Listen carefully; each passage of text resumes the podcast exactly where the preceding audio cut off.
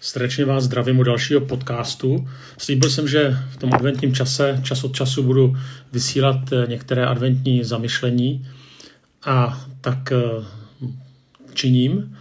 A dopředu vás chci trošku varovat před tím letím za, zamyšlením, protože vám to možná trošku rozhodí některé představy o Vánocích. A konkrétně některé ty hm, obrázky, které často vydáme, to znamená malého Ježíše s Marí a s Josefem, jak sedí někde v chlévě. A pravděpodobně to tak úplně nebylo. A tak se na to pojďme podívat trošku podrobněji. Tak ten, no, ten příběh je popsán v Lukášovi a potom v Matoušovi.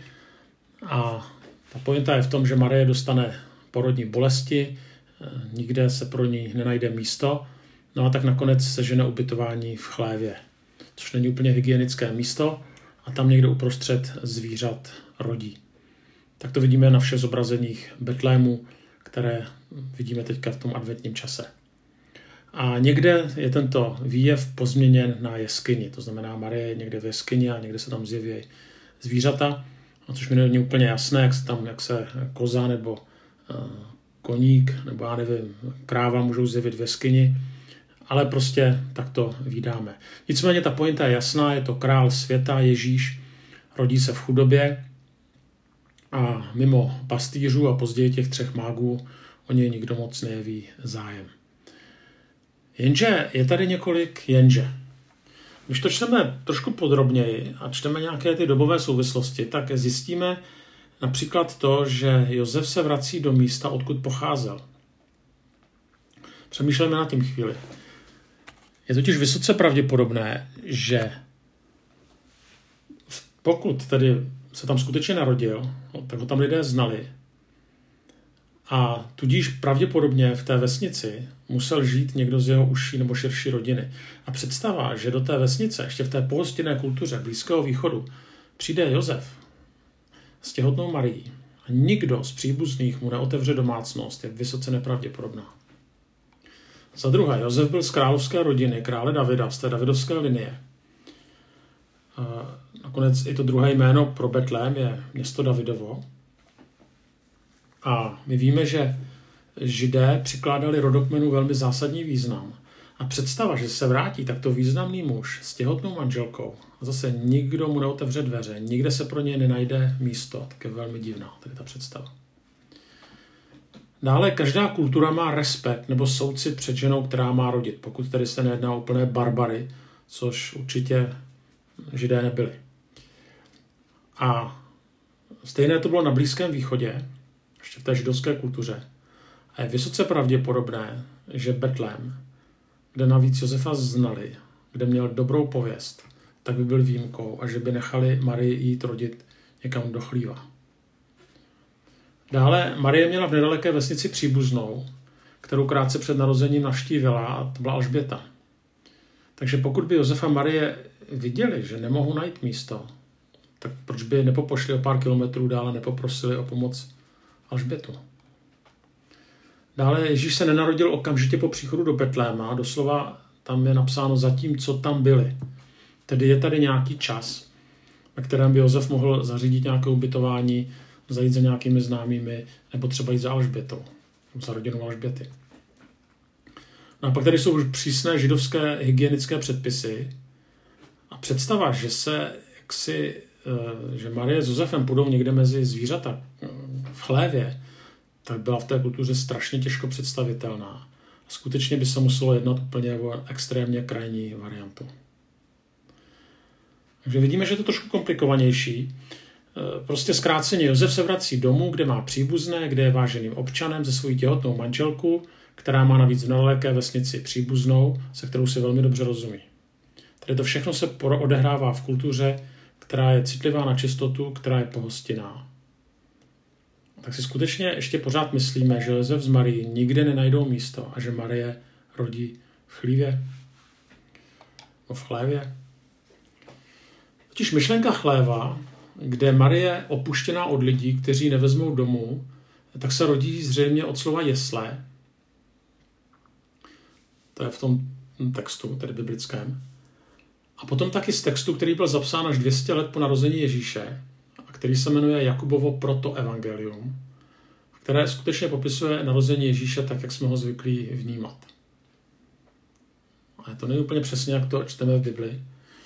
Když se začteme do těch dobových rálí, jak vlastně vypadaly ty, ty byty, no, ty domy, takové té střední nebo chudší střední třídy, a spíš té střední třídy, tak ta realita byla taková, že jesle nebo někdy žlab, tak byl součástí každé hlavní místnosti, kde bydlely rodiny. Totiž obyčejná rodina, řekněme, dneska bychom řekli středostavská rodina, bydlela většinou, nebo měla většinou jednu, maximálně dvě místnosti, kde žili všichni společně. A to obydlí vypadalo tak, že součástí byl chlév, do kterého se zaháněla zvířata na noc, především jako ochrana před zloději a v zimě taky jako zdroj tepla. Ale nebylo to tak, že by ty zvířata se tam procházely mezi, mezi spícíma lidma. A vypadalo to tak, že vlastně zhruba půl metru až metr eh, nad eh, půdorysem chléva byl obyvák, kde rodina spávala, kde přes den žila. No, tak si představte takový jakoby schod, že dole stojí zvířata a nahoře potom je plošina, kde tedy lidé žijí.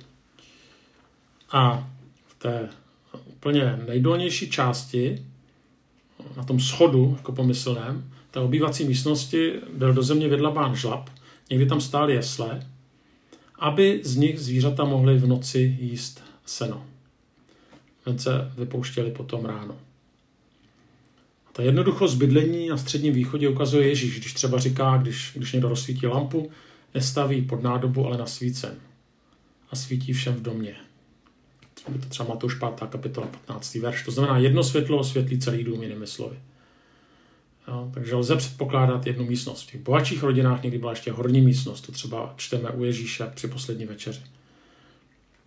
No, když Lukáš psal, že se pro Josefa a Marii nenašlo místo, tak použije slovo, které znamenalo další místnost.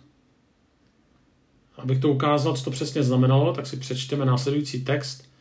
Je to Lukáš 22, 10 až 12. To jsem trošku zmiňoval. Když vejdete do města, potkáte člověka, který nese čbán vody. Jděte za ním do domu, do něhož vejde a řekněte hospodáři, mistr ti vzkazuje, kde je světnice, v níž bych jedl se svými učedníky velikonočního beránka On vám ukáže připravenou horní místnost, tam připravte večeři. Takže Ježíš se tady ptá po nějaké speciální místnosti, kde by mohl mít poslední večeři dostane odpověď, že dotyčný má ještě jednu speciální horní místnost pro hosty.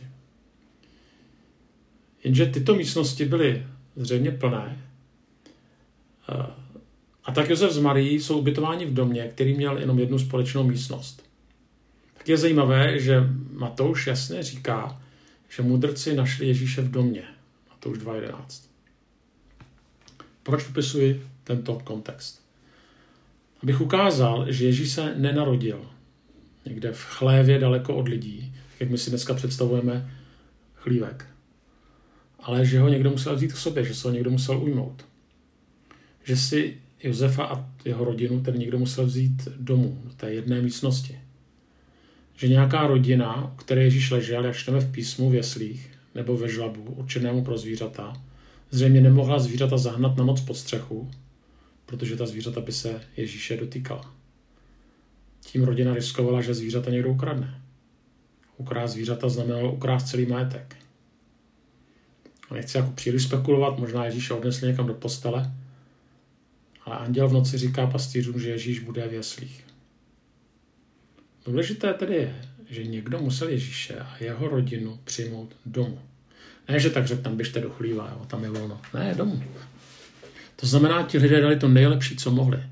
A ne nějaký špinavý chlív. A to úplně mění pohled na celý tenhle ten příběh. Co si teda z toho příběhu vzít?